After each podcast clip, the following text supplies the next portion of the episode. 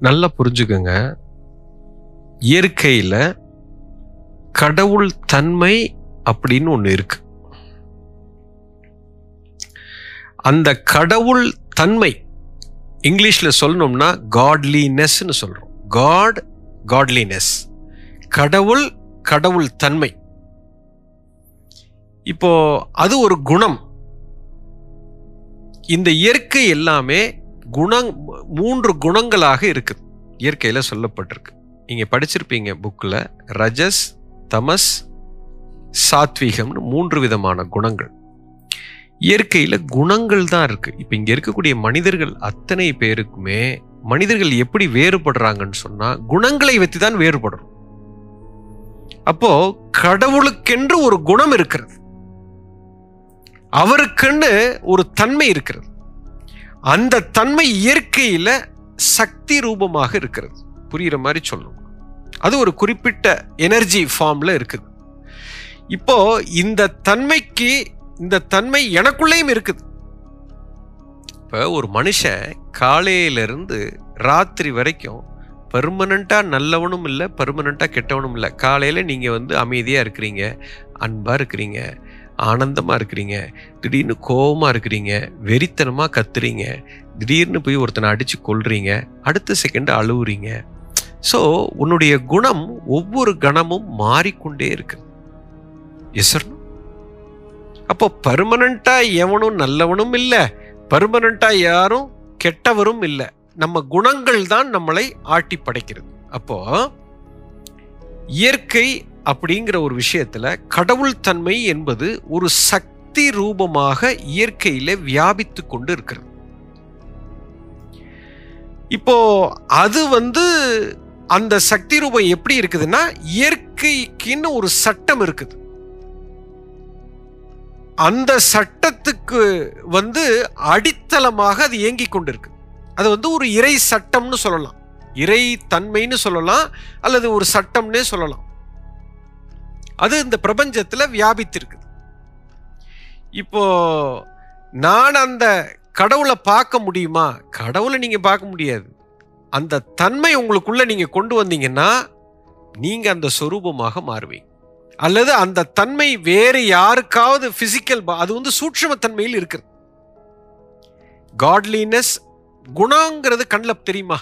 ஏ இவனோட இவன் நல்ல குணம் அப்படிங்கிறது கண்ணில் தெரியாது. அந்த நல்ல குணம் உனக்குள்ள இருந்துச்சுன்னா உன் முகத்தை பார்த்து நான் தெரிஞ்சுக்குவேன். எஸ் ஸோ குணம் என்பது கண்ணில் பார்க்க முடியாது. அந்த குணம் ஒருத்தருக்கு வந்துருச்சுன்னா இவனை நம்ம மாதிரி ஒரு பையன் கிடையாதுயா? கடவுள் மாதிரி இவர் இருக்காரியா? அப்படின்னு நம்ம சொல்லுவோம். என்ன ஒரு அன்பு பாரு அவனுக்கிட்ட அப்படின்னு சொல்லுவோம். ஸோ அந்த தன்மை ஒருவனுக்குள்ள வந்துருச்சுன்னா அவனுடைய உடல் அவனுடைய ம- அவனுடைய முகம் பாவனை எல்லாம் மாறிடும். இப்போ நீங்கள் கோபமாக இருக்கிற ஒரு ஆளை ரொம்ப கோவக்காரன்னு பார்த்தா அவர் முகத்திலேயே தெரியும். இவனை பார்த்தாலே நீங்கள் கொஞ்சம் சூட்சமாக இருந்தனா இவன் பெரிய கோவக்காரன் நீங்கள் சொல்ல முடியும். இவனை பார்த்தா டே சாந்த சொரூபியாக இருக்கான்டா அப்படின்னு நீங்கள் சொல்லுவீங்க. அப்போ அவனுடைய குணம் அவனுடைய உடலில் பரிணமிக்கிறது. அந்த பிசிக்கல் மேனிஃபெஸ்டேஷன் வந்து அந்த குணத்தை வைத்து அவன் முகத்தில் அதான் அந்த காலத்தில் சொன்னான் அகத்தின் அழகு முகத்தில் தெரியும்னு சொன்னான். அப்போ இந்த அருவமாக இந்த சக்தி ரூபத்தில் இருக்கக்கூடிய இந்த உலகத்தில் இருக்கக்கூடிய அந்த குணங்கள் இருக்கு பார்த்தீங்களா அது கடவுள் தன்மைக்குன்னு ஒரு குணம் இருக்குது இல்லையா? அந்த குணம் வந்து ஒரு மனித ரூபத்துக்குள்ள வந்தால் அந்த மனித ரூபம் எப்படி இருக்கும் அப்படிங்கிறத சித்தன் கண்ணில் பார்த்து அந்த ரூபத்தை தான் சிலையாக வடித்து உங்க முன்னாடி வச்சிருக்கான்.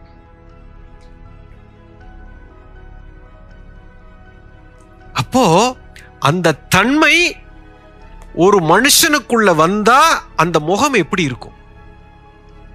அந்த சக்தி அந்த ஒரு குறிப்பிட்ட சக்தி வந்துச்சுன்னா எப்படி இருக்கும்?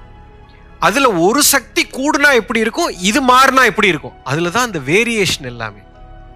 இப்ப மகாலட்சுமின்னு ஒன்று சொல்றோம். துர்க்கைன்னு ஒன்று சொல்றோம். விநாயகர்னு ஒன்று சொல்கிறோம் முருகர்னு ஒன்று சொல்கிறோம் பெருமாள்னு ஒன்று சொல்கிறோம் இது எல்லாமே அந்த குணங்களில் கொஞ்சம் கொஞ்சம் வேரியேஷன் ஆகும்போது அந்த தன்மை மாறுகிறது. அந்த முக பாவனை மாறுகிறது. அதை சித்தன் கண்ணில் பார்த்தான். அப்போ எனக்குள்ள அப்படி ஒரு சக்தி எனக்குள்ள மாறும் பொழுது அது எனக்குள்ள அது பரிணமிக்கிறது. என் உடலே மாறும். அப்ப அந்த மாதிரி ஒரு தன்மைக்குள்ள ஒருத்தர் வந்த உடனே அவர் கடவுளாக மாறி அவர் மனிதனாகத்தான் பிறந்தார். பிறக்கும்போது அவர் கடவுளா இல்லை. பட் அந்த தன்மை அவருக்குள்ள வந்த உடனே கடைசியில் அவர் சித்தனாக மாறி கடைசியில் கடவுளாக மாறி அவரை கோயிலில் வச்சு நம்ம கும்பிடுறோம். சுப்பிரமணியர் என்ற ஒருத்தர் இருந்தார். அவர் ஒரு சித்தனாக மாறி அவருக்குள்ள அந்த சக்தி வந்து கடைசியில் அந்த தன்மை வந்த உடனே அவருக்கு அந்த சக்தி வந்த உடனே அவரை கடவுளாக வச்சு நம்ம கும்பிடுறோம். அது ஒரு தன்மை. அது பிசிக்கல் ஃபார்ம் எடுக்கும் பொழுது அது ஒரு குறிப்பிட்ட உருவத்தை எட்டுகிறது. அப்போ உங்கள் கண்ணில் வந்து ஒரு பாமரனுக்கு வந்து அந்த சக்தியை அவனால் பார்க்க முடியல. ஏன்னா அவனுக்கு கண்ணுக்கு தெரிஞ்சாதான் அவனுக்கு தெரிகிறது. அப்போ சித்தன் அதை உணர்ந்தான். ஒரு ஞானி அதை பார்த்தான். அதைத்தான் நம்ம என்ன சொல்றோம்? சாமுத்திரிகா லட்சணம்னு சொல்றோம். அப்படி ஒரு அழகு இருக்கும்.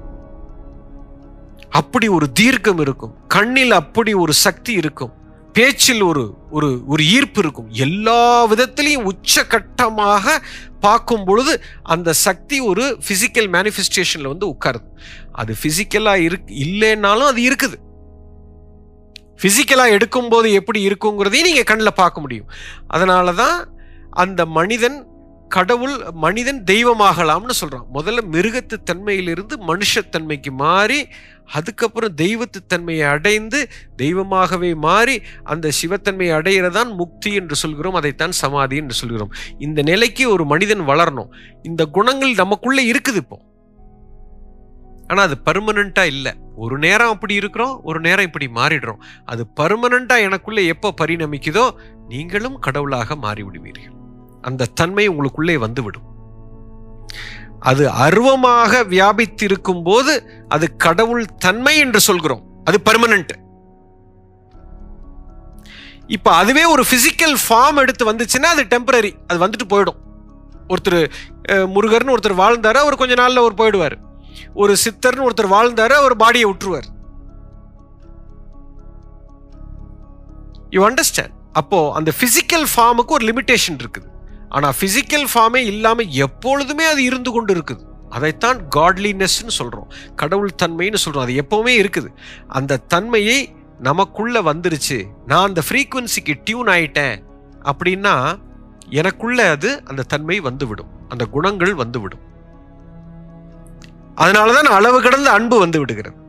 இந்த உலகமே என்னுடையது என்று பார்க்க ஆரம்பித்து விடுவார். அதனாலதான் வள்ளலார் வந்து சொல்லும் பொழுது வாடிய பயிரையெல்லாம் கண்ட போதெல்லாம் வாடினேன்னா ஒரு கடவுளுக்கு தான் அந்த அந்த மாதிரி தோணும். ஒரு சராசரி மனுஷன் அந்த குணம் வராது.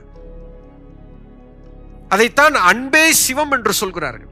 அன்பு என்பது குணம். உலகத்தில் இருக்கிற அத்தனை உயிரையும் நான் அன்பா நேசிக்க ஆரம்பிச்சிட்டேன். என் குழந்தைய மட்டும் நான் நேசிக்கல. உலகத்தில் இருக்கிற அத்தனை ஜீவராசிகளையும் நான் நேசிக்கிறேன். அப்படின்னா அந்த குணம் எனக்கு வந்து விட்டது. அந்த நேசிக்கும் குணம் வந்து விட்டது. அது வந்துருச்சுனாலே கடவுள் தன்மை வந்துருச்சுன்னு அர்த்தம். அப்ப அந்த மனிதனுக்குள்ள அந்த சக்தி ஒளிவிட தொடங்கும். அது உச்ச கட்டத்துக்கு போகும்போது கடவுளாவே மாறிடும் அப்ப அந்த மனிதனுக்கு இந்த உலகத்தை காப்பாற்றணும் இந்த சிருஷ்டிக்கு ஏதோ ஒன்று செய்யணும் இது இந்த வேலையை நான் செய்யணும் அப்படின்னு எல்லாம் தோண ஆரம்பிக்கும். அது ஒரு குணம். இப்போ நம்ம என்ன சொல்கிறோம் அந்த குணம் குறைந்து போனதுனால சுயநலமாக இருக்கிறதுனால தான் இந்த உலகத்தில் உள்ள பிரச்சனைகள் வருதுன்னு சொல்கிறோம் எப்போ அந்த சுயநலம் குறைந்து அந்த குணத்துக்குள்ள ஒரு மனிதன் வந்து விட்டான்னு சொன்னால் இறைசக்தி ஓங்கி நின்றுவிடும் இந்த பிரச்சனையெல்லாம் சால்வ் ஆயிடும் அதனாலதான் புத்தர் வந்து தன் வீடு தன் குழந்தையை விட்டுட்டு உலகத்தை நான் காப்பாற்றணும்னு ஓடினார். அதனால கடவுள் உள்ள வந்துட்டார். இது ஒரு குவாலிட்டி அது ஒரு தன்மை. அந்த தன்மை ஒரு மனிதனுக்குள்ள வந்துருச்சு அப்படின்னா அதை அந்த உருவத்துக்கு கடவுள்னு சொல்றோம். ஆனா உண்மையிலேயே அது ஒரு தன்மை தான். அது யாருக்குள்ள வேணாலும் வரலாம். உங்களுக்குள்ளேயும் இருக்குது அந்த தன்மை. அது மூலத்தில் இருக்கிறது. ஏன்னா இயற்கையின் சட்டமே அதுதான். எல்லா உயிரும் ஒன்றாகத்தான் இருக்குது. அதை மறந்து போய் இருக்கிறீர்கள். அந்த தன்மையை உணராமல் சுயநலமாக நம்ம வாழ்ந்து கொண்டு இருக்கிறோம் அந்த தன்மையை நீங்கள் உணர ஆரம்பிச்சிட்டீங்க இது புரிஞ்சுட்டீங்க அப்படின்னா உங்களுக்குள்ள அது பரிணமிச்சிடும் அந்த தன்மை எல்லாருக்குள்ளேயும் இருக்கிறது. இது ஒரு தன்மை ஒரு மனிதன் அல்ல. அந்த தன்மை வரும்போது உங்கள் முகமே மாறிடும். நீங்கள் என்லைட்டன் மாஸ்டர்ஸ் இப்போ திருவள்ளுவரோட முகத்தை எடுத்து பாருங்கள் பத்தாஞ்சலியோட முகத்தை எடுத்து பாருங்க பாரதியாரோட முகத்தை எடுத்து பாருங்க. யாரெல்லாம் உயர்ந்த நிலையில் வாழ்ந்த சித்தனோட முகம் எல்லாம் பார்த்தீங்கன்னா எல்லாம் ஒரே மாதிரி இருக்கும். எஸ்வரணும் நீ கூர்ந்து கவனிச்சு பாருங்கள் அவங்களுடைய முகவெட்டெல்லாம் ஒரே மாதிரி வரைஞ்சிருப்பாங்க. ஏன்னா அந்த தன்மைக்குள்ள வந்துட்டாங்கன்னா எல்லார் ஃபேஸும் அப்படி மாறிடும் எல்லாம் ஒரே ஒரு ஒரு ஒரு ஒரு கோட்டுக்குள்ள வந்துடும் அது. ஏன்னா அந்த தன்மைக்கு அதுதான் பிசிக்கல் ஃபார்ம் அது. அது மாறாது. தன்மை மாறினால் உருவம் மாறும்.